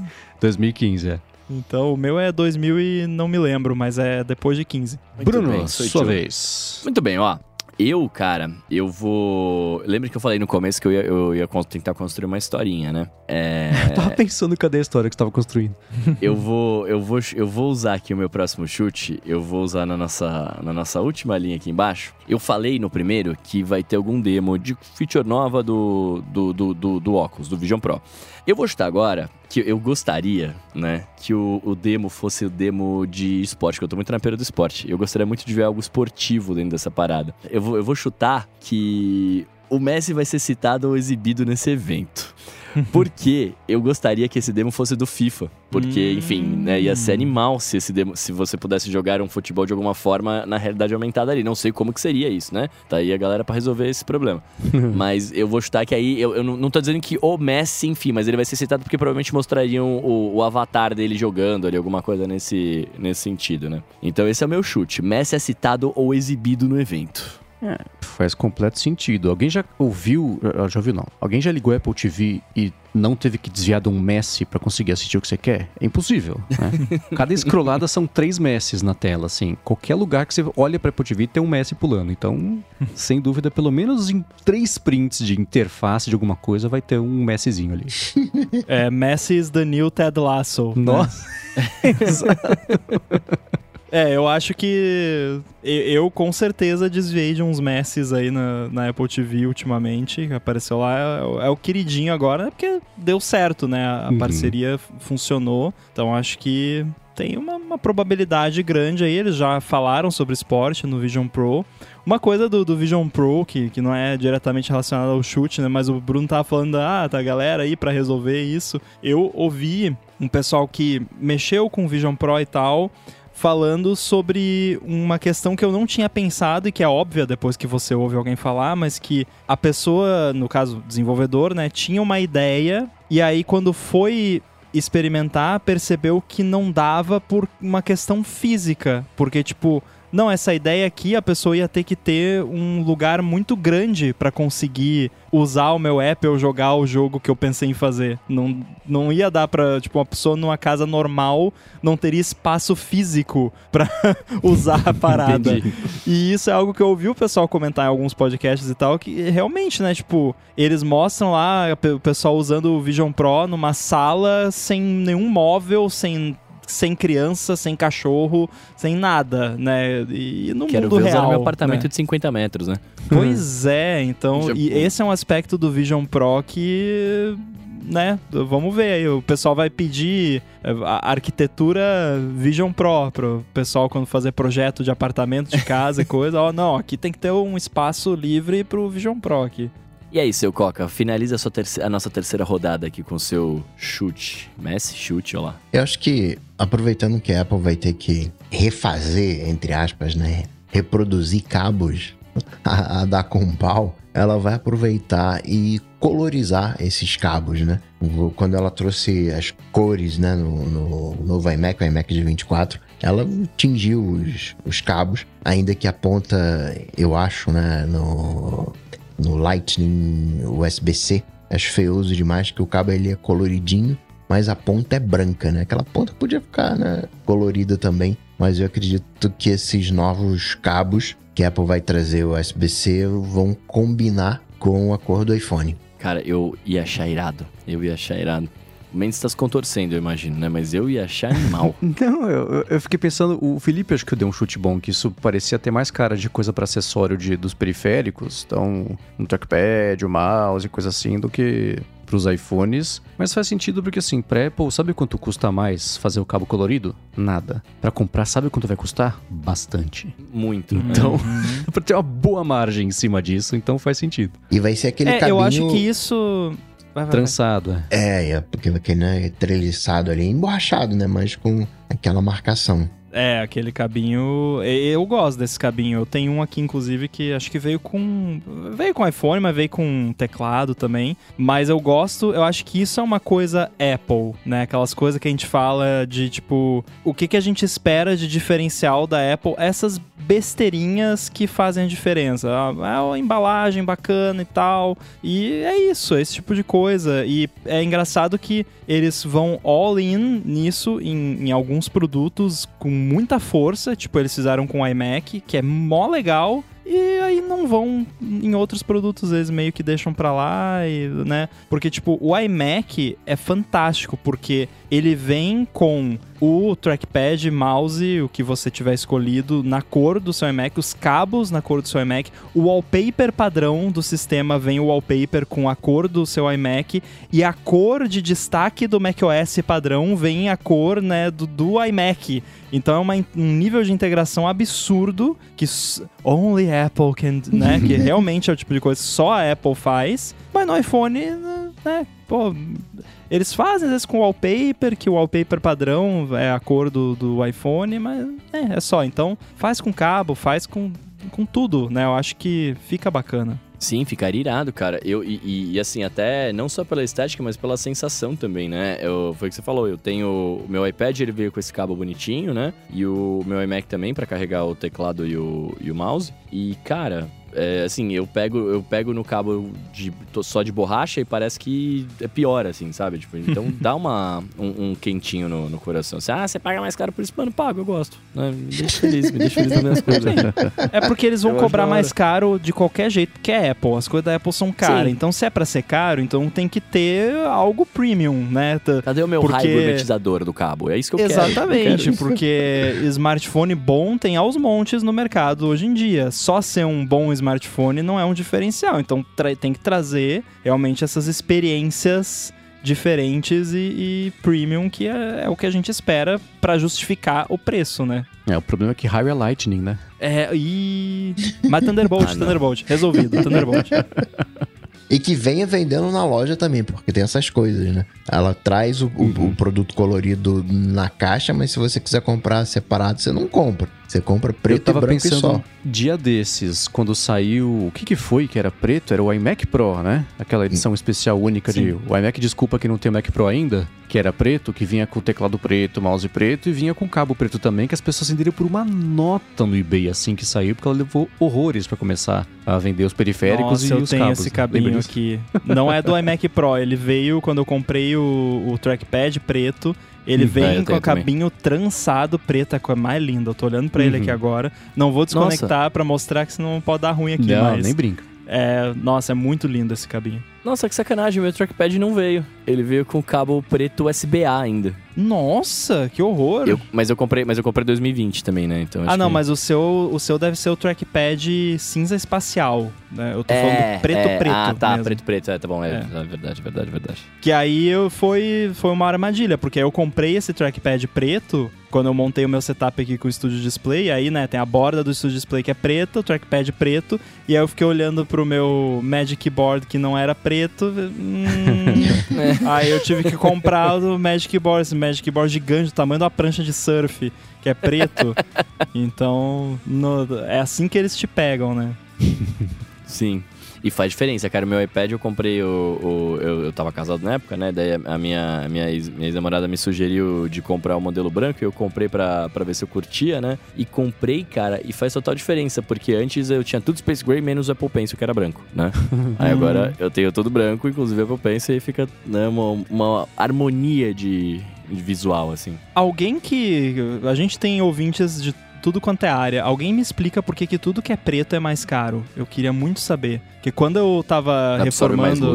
É, pode ser. Eu tava reformando aqui, aí no, tudo que é preto é mais caro. É, é incrível. Chegou ao ponto que uma loja falsificou um chuveiro preto. Eu não tô brincando. Eles falsificaram. A minha arquiteta encomendou lá, eles eram um modelo que tava em falta. Os caras pegaram aquela tinta spray fosca preta, pintaram um chuveiro cromado de preto e ela descobriu. Olha como a minha arquiteta é boa. Se alguém tiver precisando de arquiteta, região de Florianópolis, me procura, mas é. Então o Nossa, negócio é preto é tão mais caro velho. que os caras tentaram falsificar. Mas posso falar? No prédio dos meus pais fizeram isso com o encanamento do prédio. Pintaram Ai, de preto Deus. um cano que era pra ser de ferro, que não é de ferro. e foi assim, tá assim.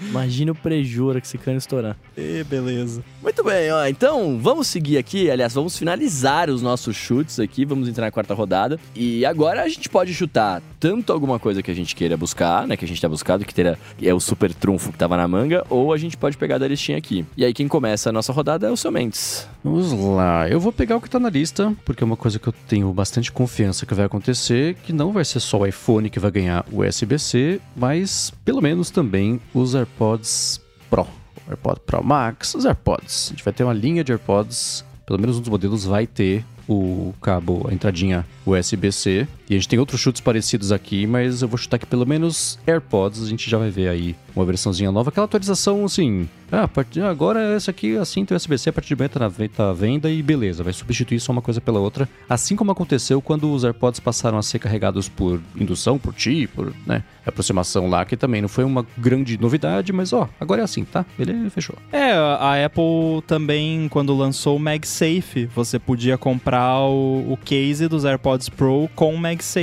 Uhum. Porque antes ele era só recarga TI normal. E aí não mudou nada. É o mesmo, mesmo device, mas agora tem o case. E se você quiser comprar só o case, você compra. Eu acho que eles vão fazer a mesma coisa. E como vai ter uma vibe muito de USB-C nesse evento, provavelmente vai ter a, a sessão USB-C durante o evento. A USB então... sessão?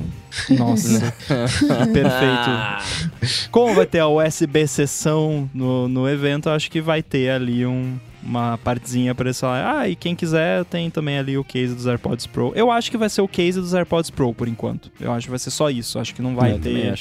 E eu acho também que imediatamente você terminou o evento, a Apple, a Apple Store voltou pro ar, você não compra Sim, mais AirPods exato. Pro com case Lightning. Vai ser tudo USB-C, o que é uma maravilha, porque, né? E aí, claro com o tempo, todos os modelos de AirPods, todos os modelos de. Os fones da Beats já quase todos já são. E também aí vai faltar os AirPods Max que talvez eles segurem para quando tiver uma atualização de fato dos AirPods Max, porque é diferente do case, né? Porque o case é um negocinho separado, os AirPods Max é um device como um todo, né? Não dá para trocar só a portinha. Maravilha. Então, com, com tudo trocado menos AirPods Max que vai me fazer carregar o cabo só para ele. Eu vou chutar uma coisa fora da lista aqui. Que eu acho que assim, eu, eu, eu por ser um, um, usuário de iPad aqui, né, etc., adoraria que viesse novos modelos, com novas coisas, com Dynamic Island, com né, tela melhor, com tela maior, toda aquela coisa. Mas eu acho que isso vai ficar pro ano que vem. Eu não acho que vai, que vai vir agora. Então eu, acho que assim, se for mencionado, eu, eu vou falar que vai ser mencionado porque normalmente é mencionado, né? Mas não vai ter nada de, de, de relevante, assim. Tipo, talvez eles falem que tem o, o iPad, o iPad mini vai ter um processador melhor, alguma coisa nesse sentido, mas é, não, te, não vai ter nenhuma grande novidade com os iPads. É, eu iria além até e diria que não vai ter menção a iPad nesse evento. Ah, mas ah, eu, se... acho que, eu acho que vai. Não, pelo menos o seu chute, coisa.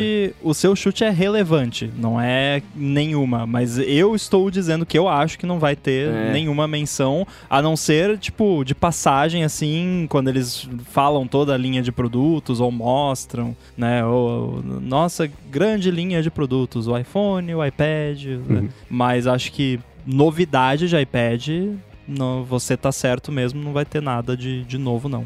Não é evento para isso. E você, seu Coca, você vai pegar o chutinho da lista ou você vai ter uma carta na manga aí? Não, vou pegar aqui uma carta na manga, aproveitar o USB sessão, porque Apple e limitação, né? Outro dia tava lá no dicionário vendo o que era limitação e tava lá Apple do lado. e não tem como a gente ter uns AirPods que obviamente né, vai ter AirPods com USB-C, senão não faz sentido. E você não vai conseguir colocar esses AirPods num Android. Esses AirPods com USB-C, eles vão ser feitos para o iPhone, né? MFI. Então, meu palpite é que não estou dizendo que vai ser tudo, mas vai ter um MFI para USB-C. Para desespero da Europa. Uhum. e para alegria do Bruno, que aí ele não fica né, que aí o Bruno não fica muito chateado, né? Ele perde o Lightning, ganha o USB-C, mas vai manter o MFI. Olha que maravilha.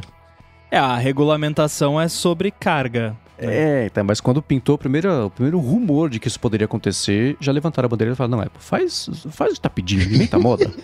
então, se tipo, ter, o próprio lance de Thunderbolt e não Thunderbolt já deve esbarrar em algum tipo de, de limitação lá. Eu li a lei inteira lá para escrever a coluna na semana passada pro Mac Magazine e não tem, assim, é, é, aquela coisa que a lei ela se protege muito de uns lados e dos outros deixa tudo muito aberto, assim, que nem não, não fala nada sobre o que, o que vem depois. Não, não sei. Eles falam só que eu vou ficar de olho no, no, no, no Ti. Mas o cabeado é o que é e pronto. Então. Mas a lei não é sobre recarga, não é tipo a porta para recarregar. Tanto é que prevê é, você não ter porta nenhuma, né? E você Sim, carregar tá só por indução. Tá cedo demais para regulamentar isso aí, mas em nome da interoperabilidade, é, pode ser que eles regulamentem também no futuro, mas todos os dispositivos têm que estar munidos de uma porta USB-C. Não é específico sobre recarga ou velocidade, coisa assim, mas para o MFI especificamente, já teve um, um congressista lá da, da,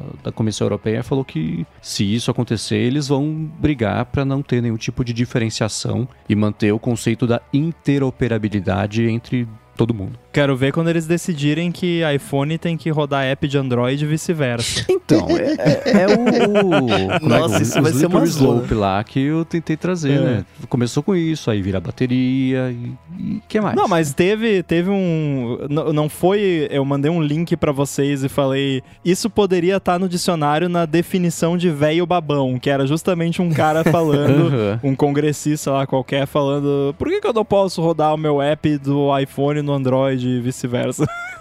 então, eu posso te explicar por quê, mas, mas vai demorar. Você não vai entender. É, também. É. mas enfim. Uma pomba dá o mesmo efeito. Vamos ver. Vamos ver no, no que vai dar isso aí. É, eu quero. Sabe o que eu quero ver, Rambo? Seu próximo chute. Seu último chute, aliás. Mas você não sabe o que eu vou chutar, vai que é uma coisa que você não quer ver. Ah, então eu gostaria apenas de ouvir. Vision Pro sei. cancelado. ah, não! Mas por quê? Vamos, vamos, não, vamos não, dizer o porquê. Tô brincando. eu sei, eu também. Muito bem, eu tô pouco criativo, então vou pegar alguma coisa aqui da lista mesmo, que até acho surpreendente que ninguém chutou, porque é, eu acho, bastante provável. E é que pelo menos um dos novos iPhones vai ter uma câmera com mais de três vezes de zoom óptico, não digital. Ah, é verdade. Então você vai conseguir dar mais do que o, o 3x ali, que é o máximo que você tem hoje em dia de zoom óptico, talvez por conta de uma lente periscope ou alguma coisa do tipo. E já passou da hora, né? Tem aí outros devices com 500 mil vezes de zoom, que você tira fotos perfeitas da lua. Mas a Apple só ali no, no 3x Mequetrefe, então tá na hora de melhorar isso aí. É, de tudo quanto é rumor, especulação, etc., essa câmera periscópica é o que eu tô mais empolgado para ver virar verdade. Que aí vai abrir caminho para o que deve ser o 6X desse ano ser multiplicável, né, dependendo do quanto de espaço interno vertical ali a Apple quiser dedicar a isso. Então, não é que o céu é o limite, mas vai ficar bem mais perto agora do céu com esse tipo de, de zoom e possibilidade. Estou bem feliz que tudo indica que isso deve chegar mesmo. Hoje em dia, a maior parte interna do iPhone é bateria, né? Daqui uns anos vai ser um Rube Goldberg Machine de espelhos, né? Jogando a luz pra lá e pra vai cá. Vai parecer um show do David Copperfield, o interior do iPhone. O The Incredible Machine, que lembra desse jogo. É. Nossa, que rodava no Windows Tab Works. Muito bem, meus amigos. Fizemos nossos chutes aqui. A sorte está lançada. Que vença o melhor chutador aqui. Que não é o Messi. Que é. Exato. É, lembrando que você que ouviu agora a gente fazer os nossos chutes aqui, você pode também participar, como a gente falou no começo ali, vai ter um formulário para você participar. Então, por favor, participe com a gente, venha, venha interagir conosco e, e lembrando que se você quiser ganhar ao contrário, vem comigo. E para participar faz como? Você acessa o nosso episódio, vai ver, vai ver o link lá na descrição e aí clica lá e aí você participa e vota. É isso. Se você estiver usando um player de podcast que suporta podcasts, você não precisa nem ir lá na descrição, você pode ir aí na descrição, que tá aí embaixo do, de algum lugar aí, e vai ter o link clicável. Se duvidar, até o título desse capítulo é clicável. Olha que legal. Aí, ó. Ó. Mas Dica. aí só Assim se o seu player de podcast suportar podcasts. Pro tip. É, no, no Windows 3.1 não vai rolar. Aí acho que não.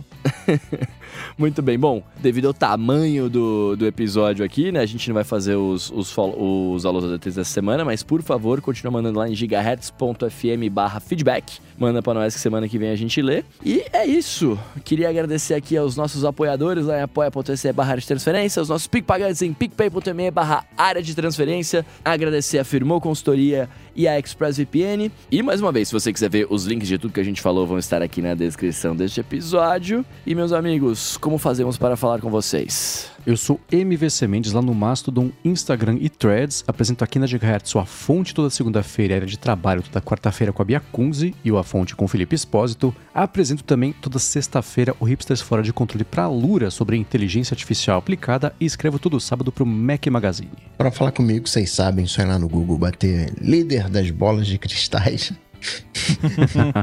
que a gente troca uma bola então lá no Instagram, no arroba coca.tech. Eu tô lá no mastodon.social, arroba underline inside, Guilherme Rambo 2 no Instagram e também apresento o Olá Mundo aqui na Gigahertz. Valeu. Show, eu sou arroba Bruno Underline Casemiro nas redes sociais ali, Threads, Instagram e é nóis. Tamo junto, tudo dito e posto, a gente volta na semana que vem. Valeu! Valeu! Valeu.